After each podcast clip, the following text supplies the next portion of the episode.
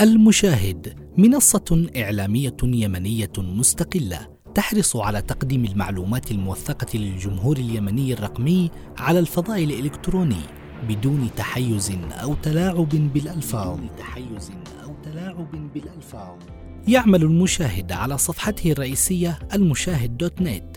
كما يمكنكم متابعة مواد المنصة على الفيسبوك تويتر يوتيوب تيليجرام.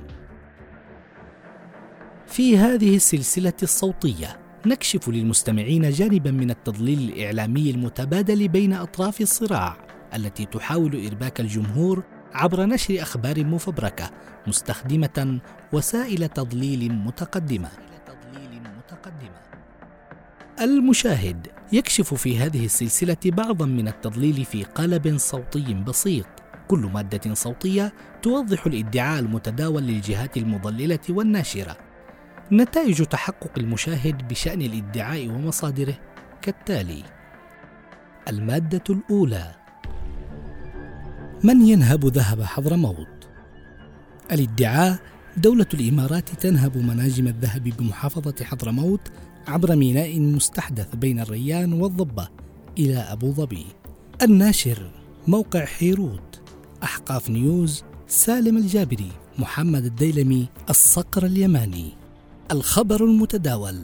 نشرت مواقع إلكترونية ومستخدمون شبكة التدوين المصغر تويتر خلال أيام الثاني عشر والثالث عشر والرابع عشر من نوفمبر لهذا العام. أخبارا تفيد بأن دولة الإمارات العربية تقوم بنهب الذهب من المناجم المتواجدة بمنطقة حجر الواقعة غرب محافظة حضرموت شرق اليمن. وبحسب موقع حيروت فإن مصادر لم يفصح عنها أفادت عن قيام الإمارات بالسطو على مناجم للذهب في منطقة حجر بحضرموت وأكدت المصادر قيام شركات إماراتية بتهريب كمية كبيرة من الأحجار من مديرية حجر بساحل حضرموت عبر ميناء خاص بها بين الريان والضبة إلى أبو ظبي مشيرا إلى أن الأحجار تحتوي على كميات هائلة من الذهب. تحقق المشاهد.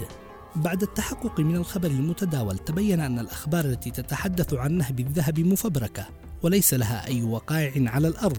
وبحسب مسؤولين في السلطة المحلية في حضرموت وأدوات البحث العكسي تظهر نتائج البحث العكسي للأخبار المتداولة بهذا الشأن أن الحملات التضليلية بخصوص نهب مناجم الذهب في حضرموت لم تقتصر فقط على الإمارات المتحدة الشريك الرئيسي للتحالف العسكري العربي في اليمن فقد تم تداول معلومات مضللة عن الموضوع نفسه ضد حزب الإصلاح وجماعة الحوثي في اليمن. الأخبار المضللة بشأن تورط دولة الإمارات العربية المتحدة في نهب مناجم الذهب بحضرموت ليست جديدة. إذ تم نشر مثل هذه الأخبار بشكل متكرر خلال السنوات الأربع الماضية. فقد تبين أن مثل هذه الحملات توزعت على أزمنة متفرقة كانت بدايتها في فبراير من العام 2018 وتلتها أيضا أخبار متداولة من شهر يونيو إلى ديسمبر من العام 2020 فقد نشر موقع أنصار الله التابع لجماعة الحوثي في تاريخ السادس عشر من ديسمبر من العام الماضي تقريرا معنونا بالتالي. مناجم الذهب في حضرموت تقاسمها في السابق الخونة عفاش وآل الأحمر واليدومي والآنسي ويستحوذ عليها حاليا الاحتلال الإماراتي. الغريب أيضا أن الإدعاء نفسه تم تداوله مع الصور ذاتها على موقع الأمناء نت الأخباري المؤيد للمجلس الانتقالي الجنوبي المنادي بانفصال جنوب اليمن مطلع شهر سبتمبر الماضي. لكن لم يكن المستهدف الإمارات بل خصمها في اليمن حزب الإصلاح إذ اتهم الموقع حزب الإصلاح بتسهيل نهب مناجم الذهب في حضرموت. تعدد الوسائل الإعلامية وانتماءاتها المختلفة المتورطة في التضليل بشأن نهب مناجم الذهب تارة باتهام دولة معينة وأخرى باتهام حزب معين.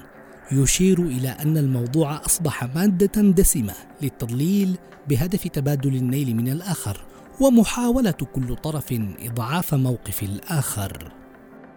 عند التحقق من الصورة المرفقة مع الخبر المتداول تظهر شاحنة محملة ومغطاة بطرابيل في وقت المساء وصور أحجار في منزل غير مؤكد أنها أحجار لمناجم الذهب.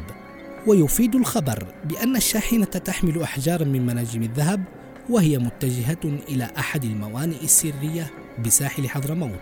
فقد تبين أنه تم نشرها مع بقية الصور في وقت سابق. مطلع نوفمبر من العام 2019 على موقع بوابة نت. وكانت معنونة بالتالي مع الصور السطو على مناجم ذهب في حضرموت وتهريب موادها إلى دولة خليجية.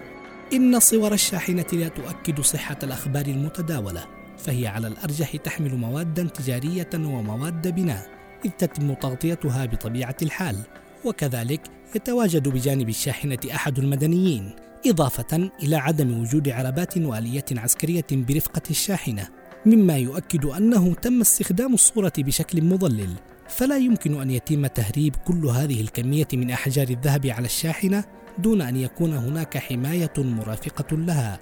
وفي هذا الإطار نفى مدير عام هيئة المساحة الجيولوجية والثروات المعدنية فرع حضرموت المهندس صلاح بابحير في تصريح للمشاهد.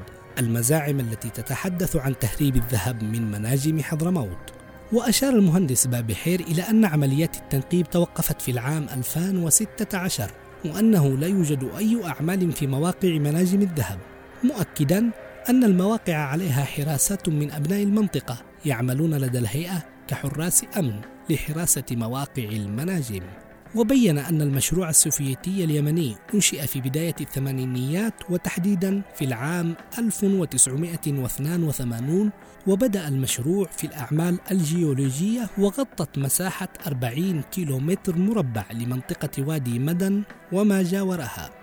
وقال إن عمليات الحفر لهذه المناجم تمت لمتابعة عروق الذهب حسب اتجاهاته وكذلك تم حفر منجم في جهة الشمال الغربي للمنجم الأول على بعد 1200 متر وتم حفره بطول 800 متر وتوقفت الأعمال في العام 1988 قبل الوحدة.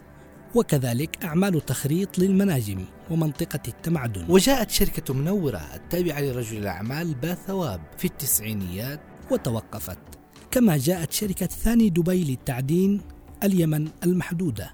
وعملت في العام 2003 واستمرت إلى العام 2009 وتوقفت عن الأعمال الحقلية وانتهت اتفاقية الأعمال الاستكشافية في العام 2016 وطبعا هذه أخذت اتفاقية الاستكشاف من قبل الشركة لتقييم أعمال دراسة المشروع السوفيتي اليمني وإلى يومنا هذا لا توجد أي أعمال بهذا المجال. وفي مطلع فبراير الماضي نفت هيئة المساحة الجيولوجية والثروات المعدنية بحضرموت عبر بيان لها في صفحتها على فيسبوك شائعة تهريب كميات كبيرة من أحجار الذهب عبر موانئ سرية في المحافظة مؤكدة أن جميع البيانات والمعلومات المنتشرة عن سرقة وتهريب الذهب مضللة ولا أساس لها من الصحة.